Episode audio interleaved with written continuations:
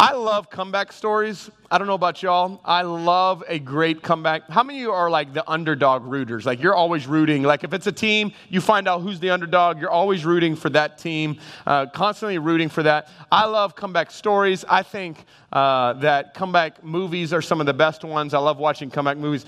I, in my personal opinion, okay, so you can totally disagree with me on this, but in my personal opinion, the greatest comeback movie that has ever had is this one right here. It's, it's, the, it's the Rocky Drago. Come on, somebody. Do I got any Rocky fans in the house? Any Rocky fans in 1115? All right, I love this. I absolutely love Rocky. I'm, you know, when my boys were born, I prayed that God would give me a boy. He gave me three boys. Um, I prayed too hard. And, um, and, and so I have discipled my kids in the ways of Rocky. Okay, I'm teaching them the ways of Rocky. All right, I'm teaching them how to say, yo, Adrian, you know, and there's all the, all the great things. And I love this movie. Out of the 63 Rockies that were made, this is the best one. This one, how many know there's a lot of Rockies? How many of y'all seen Creed? Have you seen Creed? If you have not seen Creed 2, go see Creed 2 because it pays homage to actually this one right here. So, put that in your Redbox, okay? So you can go trick, check that one out. But this is the ultimate fight, of course. Um, I also liked when he fought Mr. T. Come on, how many you know? You pity the fool. Okay, so that was a good one. There's a lot of good ones in here, but I think this is one of the best because, of course, you, it's kind of like a David and Goliath moment. You got, you got Rocky from the U.S., you got Drago from, uh, from Russia, and, and he agrees to go. Drago kills his best friend. And I, if you haven't seen this, I'm sorry, I'm going to ruin it all for you.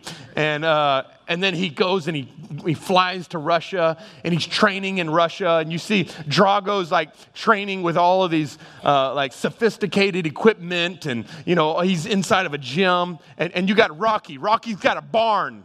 He's in a barn, people, in the middle of, the, of a winter, and he's, he's doing CrossFit before CrossFit's even popular, okay? He's flipping tires and, you know, he's doing, doing sit ups and all this stuff. And we see this moment where he's just getting into a physical peak position and, and, and performance. And then you have this fight that goes on right here, and it's, of course, the, the dreaded moment. And come on, how many know this is the best scene right here, right here, where he puts Drago on the mat, and, you know, he's yelling, Where's Adrian? He's all, he's all busted up and everything. And you're cheering for him. It's, a, it's one of those moments.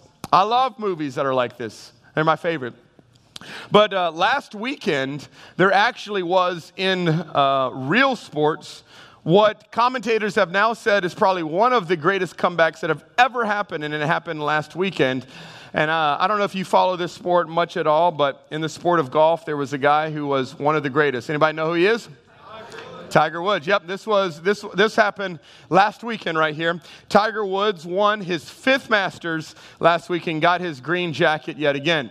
Now, the reason why they said this is probably one of the greatest comebacks it ever had was because Tiger Woods, at one time, for 13 years, now think about this, for 13 years, Tiger Woods was the number one golfer in all of the world.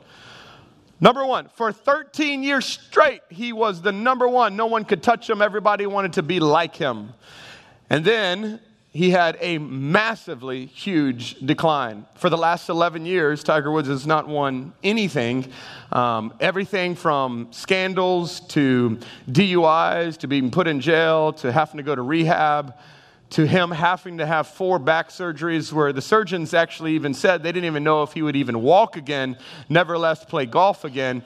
And in the course of the last 11 years, he's gone from number one in the world for 13 years straight to outside of the top 1,000 golfers in all the world. So think about this. He fell from number one to ranked lower than the top 1,000. I mean, that is the ultimate defeat. And yet, last weekend, we have this historic moment where, of course, he comes back and wins another Masters, wins his fifth. I think it's his 60th professional tournament that he's won. And uh, I, I read one tweet that was a commentator and said, Best comeback ever. And then it said, dot, dot, dot, except Easter. And I thought, come on, isn't that the truth? Come on, how many know we celebrate the best comeback ever? Jesus dead and rose again. Tiger ain't ever gonna beat that one. And here we are, and guess what? Ours happened on a Sunday. This one happened on Sunday. We got a lot of th- great things to happen on Sundays. And we celebrate the greatest comeback ever that Jesus, who was dead, buried, but how many know he was in a borrowed tomb for three days and he came again? And hey, here's the great news. Ready? If Jesus can have a comeback, so can you. So can you. Come on, can we give Jesus a praise on that one? So can you. And so today's title, here's today's title. Today's title is The Greatest Comeback. Now, I'm going to tell you right now, I'm one of those holla back preachers, okay? So you got to holla back at me. And here's the cool thing the more you holla back, the faster I preach, and the faster you can get to Shoney's, okay? So come on, somebody. Come on, you can just preach. Preach it, white boy. Let's go. Amen. Okay, you don't have to sit all still and stuff, okay? Come on, how many know church is a place you enjoy, not a place you endure? You ain't at the movies, okay? So come on, let, let me hear an amen. amen. Okay, all right, there we go. All right, so if, if it gets going, it gets good. Just throw that. You can throw the notes up in the air and go, get it, get it. All right, so here we go. All right, here we go. So let's let's dive in today. Uh, I want to share t- with you today a story um, of one of the greatest comeback stories next to Jesus was a guy by the name of Simon Peter. Now, Simon Peter was a professional fisherman. Simon Peter was a man who, uh, he was a bit rugged, a bit rough. He was on Jesus' team. Jesus had called him as one of his disciples, but he was a bit, he was a bit of a rough guy. Um, Peter, had, he, Peter had a problem where he spoke first and thought second. Y'all know any people like that? Like they speak it and then they think about it? Don't look at them. Okay, don't look at them right now, but just, you've been in those situations where they, they say things and then, and then they come back and it kind of bites them. And uh, Peter, was, Peter was a bit of a rugged guy. Peter, um, Peter had a cussing problem. He would cuss people out. Come on, how many of you know that makes you feel good in here? Come on, how many of y'all? Okay, listen, don't polish your halos around here for all the real people in Easter today. Okay, Peter was on Jesus' team, still had a, a cussing issue. And, uh, and, and Peter also cut people. Y'all ever heard people say, I will cut you? Peter actually did. There was a, there was a, a guard that tried to arrest Jesus uh, in the Garden of Gethsemane, and, and Peter straight up whipped out his sword and cut the guy's ear off. People were like, oh my God, what is he doing? I think he was aiming for the head and missed. I mean, just. Whoosh. The Bible says that the ear fell on the ground. Here's the coolest thing Come on, you know Jesus is the GOAT. He's the greatest of all time. Jesus picks up the ear and puts it back on the guard's head. Come on, how many know if I'm the guard, I'm like, bye, Felicia, I'm out of here. I mean, peace out. How many know I am not by any means arrested? That's, he's God. I mean, y'all see my ear? My ear's on the ground. And, and Jesus is like, Peter, put it away, put it away, put it away. I've got to go do this.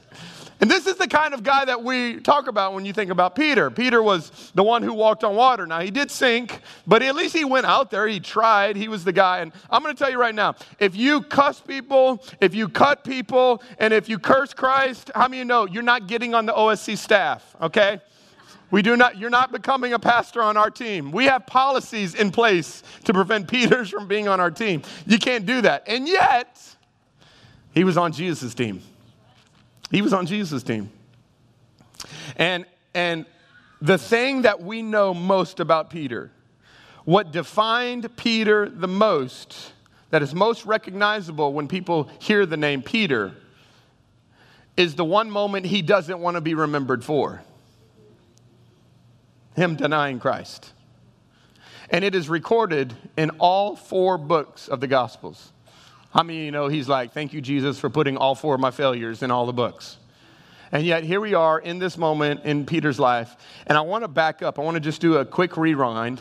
And I want to show you, leading right up to that denial, what Peter said to Jesus and what Jesus said to Peter. So follow with me. If you got some notes, you can go ahead and pull those out and you can follow along. We are a note taking church, by the way. We'd love for you to follow along with us. Those are, uh, those are for you. We have binders in the back, they're free, all for you. And uh, Mark chapter 14, it says this On the way, Jesus told them, All of you will desert me. And for the scriptures say, God will strike and the sheep will be scattered, but after I am raised from the dead, I will go ahead of you to Galilee and meet you there. So Jesus is giving them, hey guys, this is what's going to, multiple times Jesus was telling them, I'm going to have to die. I'm going to go to the cross. This is something I have to do. I have to fulfill my Father's will. This is what's going to happen. I'm going to rise again. I'm going to meet you back in Galilee. We're going to be good. We'll hook back up. It's going to be good.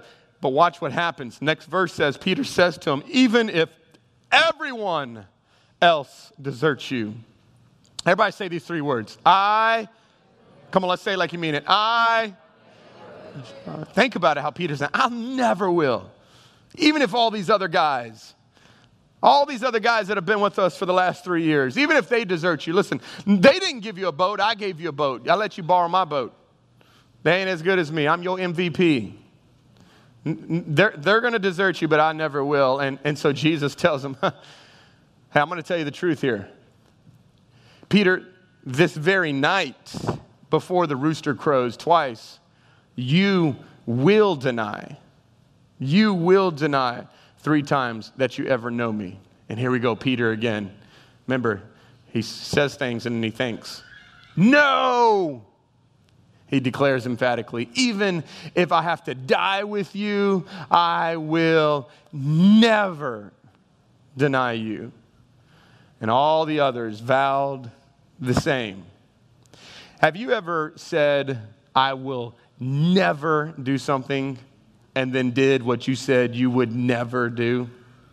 Okay, let me help you out here for all those that have never said that.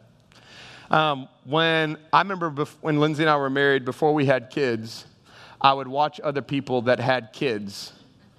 Y'all know where I'm going here. Yeah, you've been there. And I said, I'll never yell at my kids. I think that's what God did. then He gave me three, and all boys. And you know, I'm thinking in my mind, you know what, I'm going to I'm going to speak so graciously to my boys. I'm going to speak so quiet. You know, when I speak to my boys, my boys will will listen to me and I'm to I'm to shape their little hearts with my tender words as I guide them and they'll sit before their father and say, "Father, thank you for being so gracious with me and so kind with me." You haven't been to the Belt home. Come on, I'm yelling at my kids to stop yelling. Anybody parents in here? Hey, y'all, stop yelling. I'm like trying to yell at them. And, and, the thing that I thought that when before I had kids, what I would do, and now, now y'all ever been to Walmart and you see that kid, he's just like going crazy? And, and, and it's just, before you, before you had kids, you were like, man, somebody needs to discipline that kid. Somebody needs to spank that kid. Now you got kids, you're like, I'm so sorry. I'm so sorry. I feel you. I feel you, right? There were things that you said maybe prior that you would never do, and now that you do. I remember uh, before I moved here to Louisiana, when I was in Texas and debating on if I was going to come to Louisiana, I told God, I will never move to Louisiana. I told God once I got here, then I told God, okay, I'm going to go back to Texas and I'm going to find a woman and I'm going to get married in Texas. And I told him, I will never marry a Cajun. And I got one from St. Martinville. Come on, God gave me extra. he gave me extra Cajun. And then once I did get married, then I said, okay, and this is the ultimate. This is for every guy in the room. And so every guy in here probably can relate to this. And maybe, maybe you never did this. I said that I would never do this. Unfortunately, I did do this. I told Lindsay, I will never drive a minivan. Ever. Now, if y'all don't know, we own a minivan now. And so, so I'm just all around, you know, all around Jennings with my swaggin' wagon. You know, that's what this is. This is what I'm. This is what I got, man. This is the cross that I've I've had to bear. But some of you are also in a place where you said you would never be. I want you to think about this for a moment. We've all probably, in our pride and in our, in our confidence, have said, I will never. And you can kind of fill in the blank of what you said you'd never do. But there are things right now that you're doing that you probably also said, I will never. I'll never be like my dad. And now you're more like him than you care to admit. Or I'll never not be here. I'll never go back to that. Or I'll never, I'll never do that. I'll never battle with depression. And now you find yourself more depressed than ever before. I'll never, and we all have our nevers. Everybody's got different ones. I, will never do this. And here we are with Peter in this moment, and he is telling Jesus that I will never do this. I'm going to never do this. Never. Actually, that word never, in the, in the, in the Greek, it's never, never. So it's like, it's not just like, I'll never. It's like, I will never, never do this. I'm never, never going to do this. It's like emphatically. But hey, in the words of Justin Bieber, never say never. Who knew Bieber would be preaching on Easter? All right. Never say never. Because here's what's going to happen in your pride, you're going to realize that what you said you'd never do. Some of y'all would be like, I never go to church. you're here.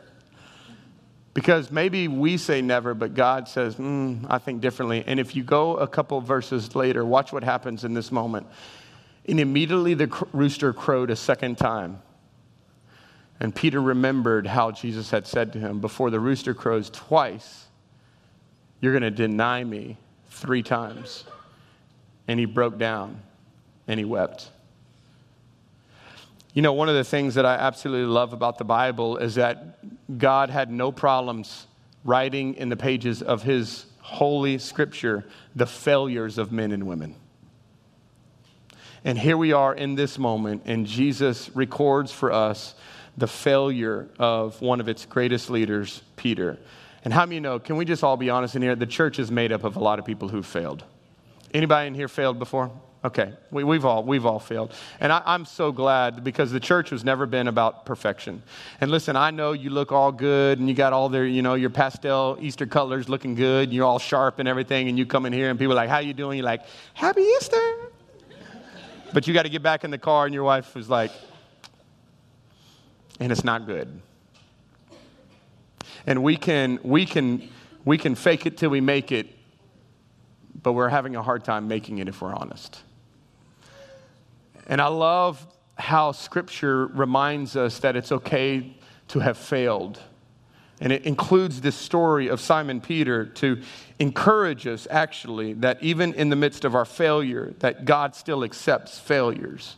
Come on, many know our church is full of addicts and adulterers and abusers and people who have had past, come on, how many know that if God can have a comeback, you can have a comeback? And how many know that doesn't have to label you anymore? You don't have to be a failure. Failure is never final in God. Can I get an amen in this church? This is the God that we serve. And here's what I know I, I don't know about y'all. There's nights where I've gone to bed and I felt like a failure as a dad. There's nights I've gone to bed and I felt like a failure as a pastor. I felt like a failure as a husband. And here's the encouraging word that I want to tell you today is that even if you feel like you've been a failure, maybe in your finances or you failed in your parenting, some, there's parents now that are older and you look back at your kids and you, you, you feel like you have failed them. And I'm here to tell you that God is even in the midst of your failure. God can still use your failure. And if you feel like a failure, you're a candidate for a comeback. You're a candidate for a comeback. It's good. It's good news. So I want to share with you today because of what Christ did. So after Peter's denial. Jesus, of course, goes on. He's crucified for the sins of humanity. All of our shame and our guilt and our sins are placed upon our Christ, and He takes all that on. And of course, He goes into a borrowed tomb and three days later rises again, and He comes back. And here's, here's what I want you to understand is that even when you're down, you're not out. And that's why we serve a resurrected King who was down, but He was not out. God brought him out of the grave. God can bring you out of the grave. And so I want you to write this first thing down, and that is that your setback can become your greatest comeback. How many know when the disciples looked at Friday and they looked at Saturday, it looked like a setback, but how many know with Jesus, any setback can be the greatest comeback? We don't get a great Easter if you don't have a Good Friday. And Good Friday was the most painful, the most hurtful, the hardest moment of Jesus' life, and of course, even the disciples' life as they abandoned him, rejected him, denied him. Some of them, even one of them, even um, brought him and delivered him to Pontius and to the guards. And yet, in this moment, we realize that your setback can become your greatest comeback. Now, if you read the story in the, in the Gospel of John, Gospel of John, in John chapter 20, you got the resurrection. Jesus comes back. I mean, it's the ultimate comeback, of course, the greatest comeback ever told. And you would think at the end of John, it is all said and done. It's done, wrap it up, put a bow on it, we're done with the book of John. But what you don't realize is that the book of John has another chapter. The book of John doesn't end in chapter 20, it goes to chapter 21. Now, I don't know about any of y'all in here. Our family are very big Marvel fans. So we love all the Marvel movies, like the Captain Americas and the Hulks and, the, and uh, all, all the other characters that come across. There's a big Marvel movie that's coming out this week. My boys have already begged me 753 times if we can go watch this movie this week, and at some point we probably will. Now, what my boys have taught me about the Marvel movies is this, and you may or may not know this, is that when the movie is over, it's not over. Did y'all know that? I don't know if you knew that or not. When the movie's over, it's not over. So the credits start rolling, but the movie is actually not over. I learned this the first time we went and saw our first Marvel movie because I, you know, the credits are rolling. I'm one of those guys. As soon as the credits, I'm like, peace out, let's go, let's hurry up and beat the crowd. Y'all, that, I don't know. I'm that type of people. Let's let's hurry up and get out. And Josiah was like, Dad, sit down. I'm like, all right, King Josiah, tell us what's going on here. He said, Dad, listen, there's more to the movie. I'm like, bro, the credits are rolling. This movie's over. He's like, no, no, I'm telling you. There's more to this movie. It's what's called a stinger. A stinger. And a stinger is that at the end of the movie, after the credits are all said and done, that another part of the movie comes back up, and it's usually just a clip of something that gives you an anticipation for the next movie. It's the coolest thing ever. Um, the problem is, you got to sit through in a Marvel movie. You got to sit through like 27 minutes of credits. I'm like sitting. It's us and the ushers that are cleaning everything. You know, like I'm sorry, y'all. My son says. And so we're sitting there, and you know they, they got 75,000 people that work on these Marvel movies, so you got to see all their names. And eventually, the music dies down, and the movie comes back up, and it's another clip. And this is a pretty important clip that shows something that's about to happen in the next one. It's a setup for what's about to happen. Now, John chapter 20 is the closing with the credits rolling, but John chapter 21 is the setup. It's the stinger. Why is John chapter 21? if you go read the book of John, it seems so weird of why did they close it at 21 and not at 20? Jesus is resurrected, it's all said and done, it should be great. The reason John chapter 21 was there was because Peter still needed to be restored. And Jesus was not closing it up until Peter gets back on. And so, this is why when we talk about that your setback can become your greatest comeback, I want you to look and see what happens. So, okay, imagine with me the credits are rolling, John 20 is over, but there's another movie and it starts back. And here's how the scene starts. You ready? John chapter 21. Simon Peter says, I'm going fishing. Now, this is so crazy because Peter was a fisherman by trade. This is what he did as a profession. And uh, Jesus actually got him from the fishing village from Galilee and brought him in to go fish for men. And so here we are three years later, and Peter says, Hey, listen, we, we did the Jesus thing, we did the God thing, we were on the three year journey. Okay, now let's go back to what we knew. And, and here's what I find is that oftentimes when we fail, oftentimes when we try something new, often when we try something that we think is going to do something one way and it doesn't, we always go back to what we're most comfortable with. The things that we said we wouldn't go back to, but we go back to it. We say, no, no, I'm not drinking anymore. No, I'm not doing this anymore. No, I'm not watching that anymore. No, I'm not doing this. And then when, when it doesn't deliver how you think it should deliver, we immediately go back to the thing that we went to. So let me ask you this when you fail, what do you go back to? When you feel depressed, when you feel like you can't take it anymore, when you feel like you're in a desert area of your life, what do you go back to? Maybe it's something you're eating or something you're consuming or something that you're doing. I don't know what it is, but we all have something that we kind of revert back to. And these guys revert back to this in this moment. And I love the next verse. Watch what the next verse says. It says, Early in the morning, Jesus stood on the shore. So imagine this scene. Jesus is now staying on the shore, and the disciples did not realize that it was Jesus, and they're out fishing, doing what they know, and they're fishing. And I love that it says that it was early in the morning. Now, I don't know about y'all. Do you know that there are certain smells and certain sounds and certain sights that when you see these things, they're triggers? They remind you of things. Like, like maybe like your, your grandmother used to cook a certain thing, and every time you walk into a house, if you smell it, it reminds you of your grandmother. Y'all, y'all know what I'm talking about? Like there's certain, even like certain songs. Y'all got like those certain songs, like when like two or three seconds of it comes on, you're like, that's my jam. Yeah. You know, and you just start reverting back to whatever that is. Now I want you to imagine this. Ready? What do you think Peter always thought of when he heard a rooster? Oh. And when do roosters crow? In Early in the morning. Now think about this ever since Jesus' death, and now going even into the resurrection, and even beyond that, every morning, Peter got reminded of the one moment of his life he would like to forget. Some of you wake up every morning and you're reminded too of something. Maybe that was the most painful part of your life. A decision maybe that you can't take back. Or something that you've done that you've regretted. And here we have Peter going back to what he was not supposed to be doing anymore. And I'm sure you got some roosters that are crowing that are reminding him yet again of his failures. And here's what I love. Ready? The next word, verse says, the next word says, but, everybody say this word Jesus. This is so cool. Watch this. Because where Peter thought he would run away from God is actually where he met God. See, because what you maybe don't realize is that this was the same place that Jesus met Peter for the first time. So, this past January, I got the incredible honor to go travel to Israel. Um, it was one of the most amazing trips I've ever been on. We're, we're, planning some trips to Israel for you to go on, by the way, um, which will be pretty cool. I think, every, I think every Christian needs to go to Israel at some point in their life. And uh, I got to go see this. I want to show you this picture. This is a picture of the Sea of Galilee. Uh, can y'all put that up there for me? The Sea of Galilee picture. There we go. So, the Sea of Galilee, we're getting there. There we go. Thank y'all. And so, sorry.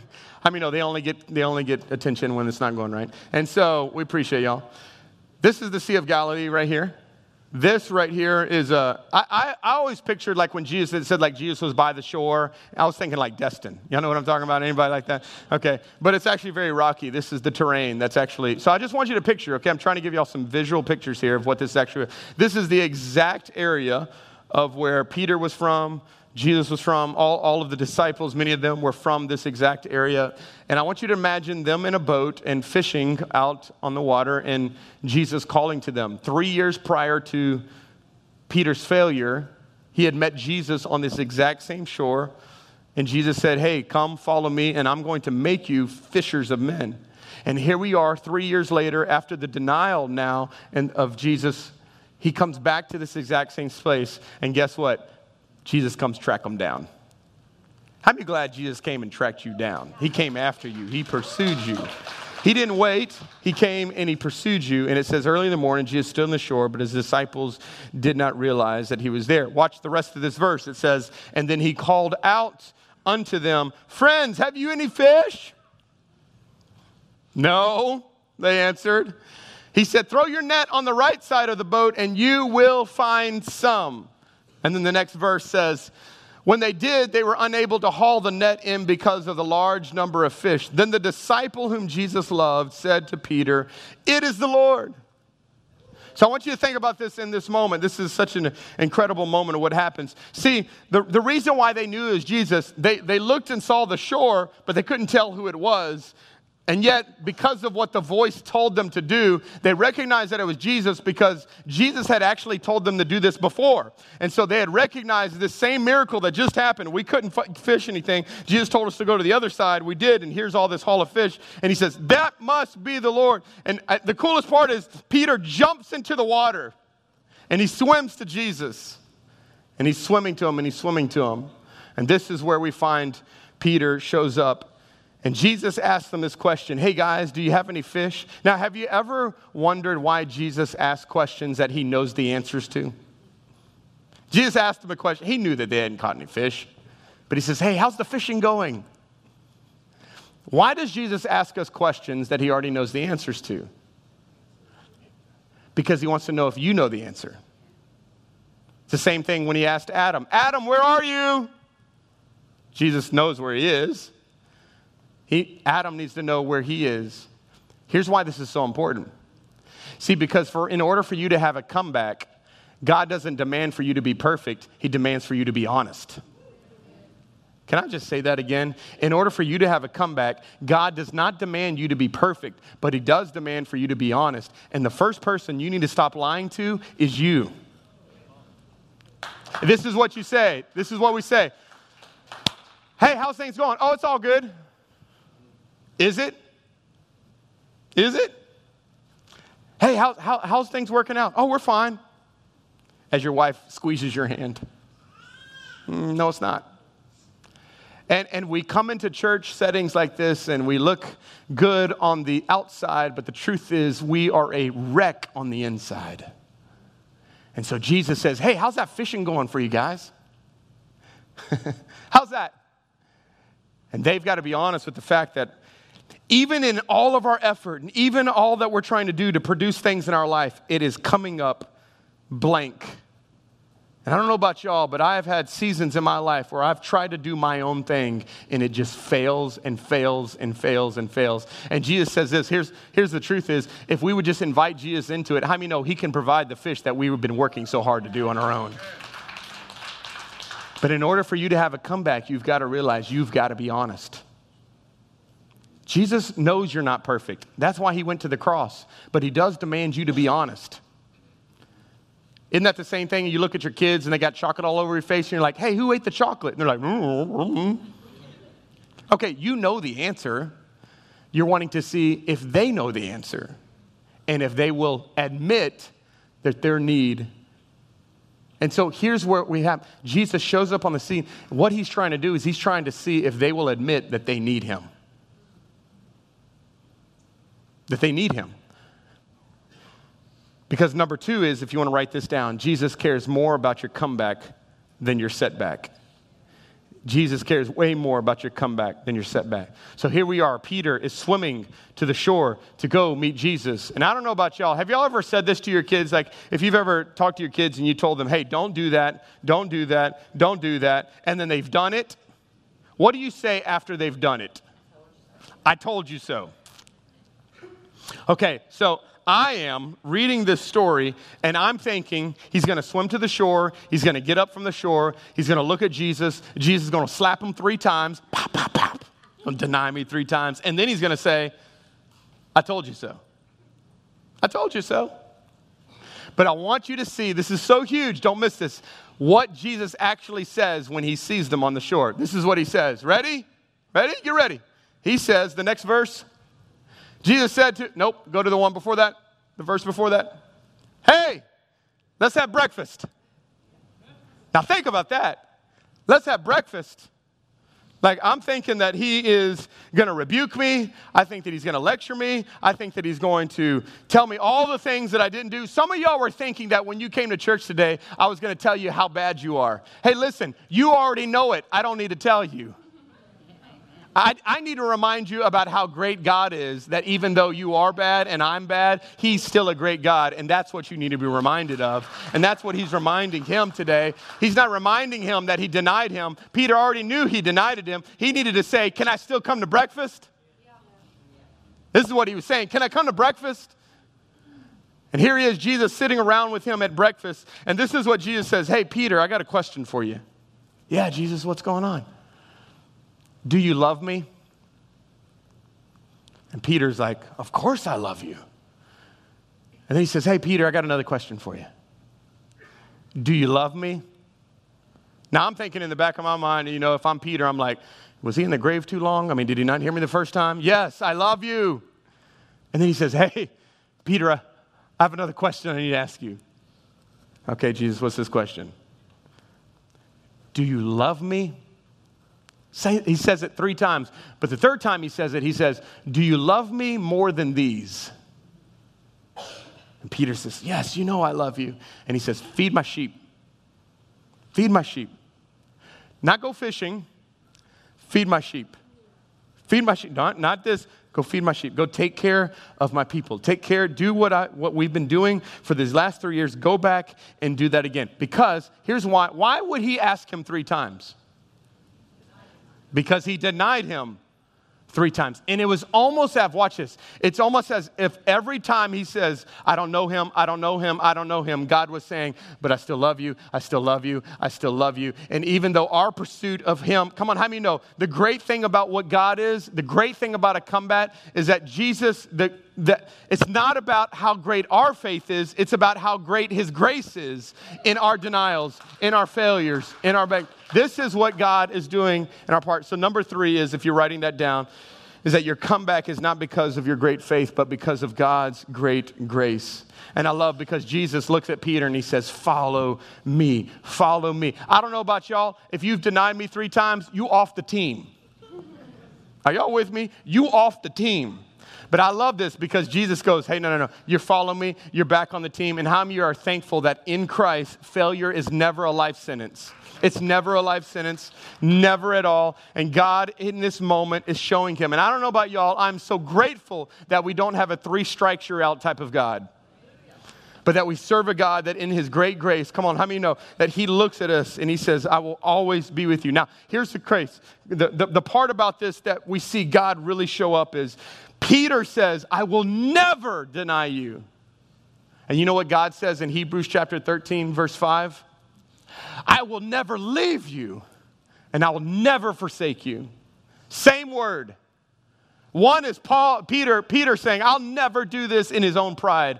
But one was Jesus going, Hey, you will do this, but I'm still going to be with you. I will never leave you. I will never forsake you. I will never put your sin back on you. I will never make you pay for a sin that I made Jesus pay for. I will never abandon you. I will never leave you. You will always have purpose. You will always be a part of the family. You will always be a part of the team. I'm never, never, never going to abandon you in your worst moment. And right now, you may feel like I'm furthest from God, but I need to hear you hear me.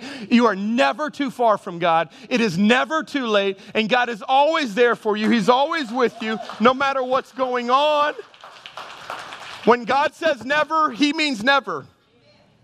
He means never. And so we are a community of a comeback people.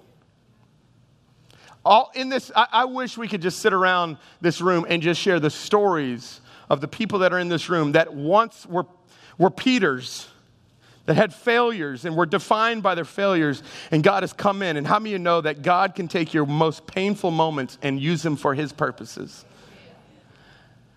See, God didn't come to make bad people good, He came to make people who were dead alive. God did not come. Easter is not about Him making a better version of you. Easter is about the fact that you and I need to die ourselves.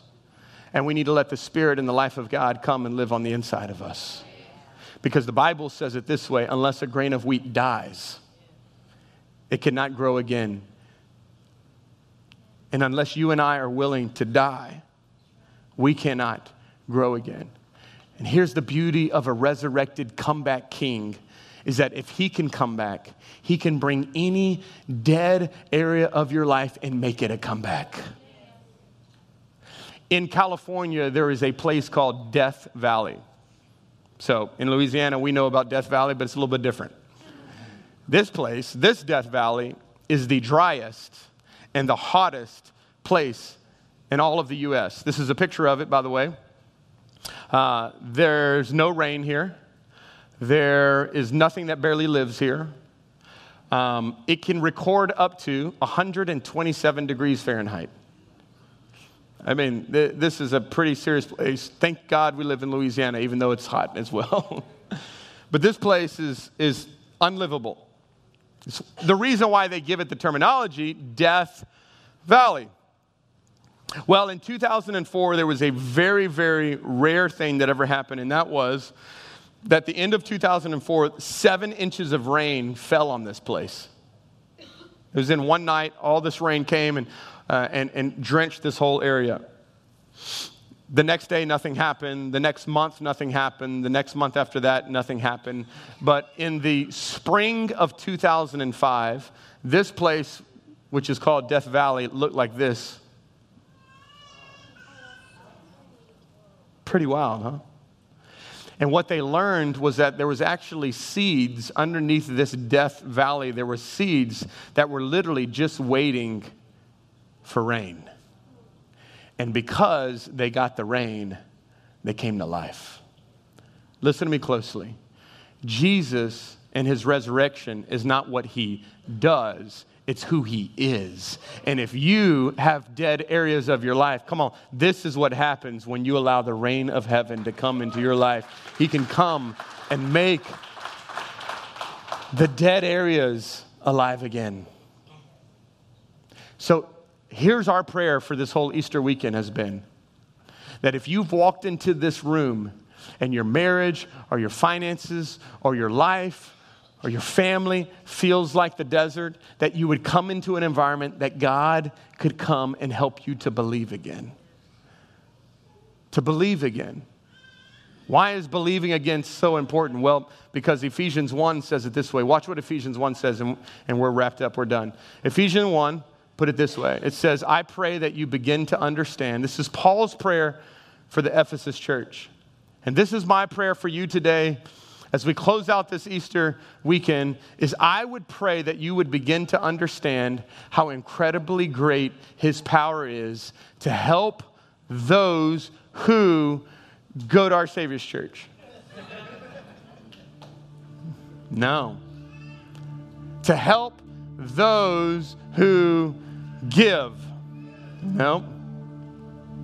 To help those who finally got their act together and stop acting like a fool. No. God's power is available to help those who just believe. Like, that's it. Like, you just believe that He can. That He can. What did Death Valley do to get flowers? Nothing. They just were in an environment where rain could come and the seed could sprout again. If you just get in an environment where you can just believe again. Some of you, your, dreams have died and the things that you once had in your life have died away, and, and you have settled with the disappointments and the pains of life. And maybe it was things that happened to you, maybe it was decisions that you made on your own. But I'm here to tell you, to tell you that God's power is available to help you if you will believe. And this is the same mighty power. Watch, this is why resurrection is so important, because this is the same power that raised Christ from the dead. So I want you to write this down, we're done. Easter is not a once a year event, it can be a daily experience. Easter is not what we just celebrate one time a year where we all get together and wear our Sunday best. Easter is something that you can encounter every single morning, every single day. Any of y'all gone to bed and you just felt like failures? I'm here to tell you that the cross tells us and the resurrection tells us that his mercies are new every single morning. That even when I hear the crow of the rooster, how many of you know that God's grace covers that? God's grace is there for you. It's not because you deserved it, it's not because you earned it, but it's because he is so good. He is so great. He loves you and pursues you and comes after you. And if there's anything this story tells us, is that even in your failure, God comes for you. He comes for you. And guess what? John chapter 21 ends with Peter back on the team. The ultimate redemption, the ultimate comeback, the ultimate failure, but God coming and breathing back again, breathing new life. Now, I want you to do this as we close this service. I want you to pull this card back out that I had you at the beginning of this message, and I want you to flip it over to the back, and I want you to look at number three at the bottom, and then we are done. It's got four boxes A, B, C, and D. And I want to explain these to you very quickly, and then we're going to have a response time. A is this A is that I have already, can you put that up for me? I have already in a relationship with Jesus. If you're here in this room and you've already surrendered your life to Jesus, you're walking with Him in, in a relationship, that's great. You can go ahead and just check that out. This is where I am in my journey with Christ. I'm in a relationship with God. Amazing. Awesome. But for others of you, I want you to look at B because B is I want to begin a real relationship with Christ. Maybe for you, you've, you've walked away from Christ. Maybe you were raised, most of us have been raised in church, we know about Christ. We, we know even about Easter and resurrection, and we understand all that. You know that in your head, but you have never really experienced Christ in your heart. The Bible says that in order for us to have a relationship with the Father, in order for us to enter into the kingdom of heaven, according to John chapter 3, that a man must be born again. B is all about this idea of being born again. I want you to hear me very closely. No priest, no pastor, no church, no baptism, no communion, will ever save you. If those things could save you, Jesus didn't have to go to the cross. But because those can't save you and me, Jesus had to go to the cross to pay for the ultimate penalty. He was the only one worthy, the only one who was spotless to take on our sin, our shame. And if you'll surrender your life and believe that Jesus did enough, you can have a relationship with Him. So if that's you, you can check off B. C is for those who said, you know what, Pastor Josh, I, I, I'd like to kind of consider this a little bit more. I don't know if I'm ready to really make that decision, and that's okay. That's perfectly fine. We have always prayed that our church would be filled with people that are non church people. I've always prayed that our church would be filled with people that walk into this and you got doubts and maybe you got criticisms or maybe you're going, if there's a really good God, why am I going through this? And, and you're wrestling through all that. I'm so glad you're here. Jesus came for you. And, and by the way, God is big enough, He's not scared of any questions that come His way. And so today, if you're like, you know what, that's just me, I just need to really consider this. And maybe come back for the next couple of weeks. I would encourage you just to keep coming back for the next couple of weeks and just, just have an open heart to what God wants to say, and that's fine. Or maybe your D, and the last one is, is that, you know what, I, I don't really ever really intend on making that decision, and that's fine as well. I, I want you to write that down. Be honest with that. Because here's what I know I cannot convince you, but I know that God can. And here's what I also know you're one of these four. Whether you check the box or not, you're one of the four. And so I want to close today with just praying for you, and specifically those here that are ready to begin a relationship with Jesus. I want to walk you through a prayer that's just something that you can pray that connects you with the heart of God and so right there where you are, if you've already if you've already checked it off, I want you to just bow your head right there where you are. That'll let me know that you're done. If you've already checked that box, just bow your head right there. And I want you to pray this with me. Say, Dear Lord Jesus, I believe that you're the Son of God. I believe that on the cross, you took my shame, my guilt, my sins, and you died for them. You faced hell for me so I wouldn't have to go there. Today, I turn towards you. I turn from my sins to be born again.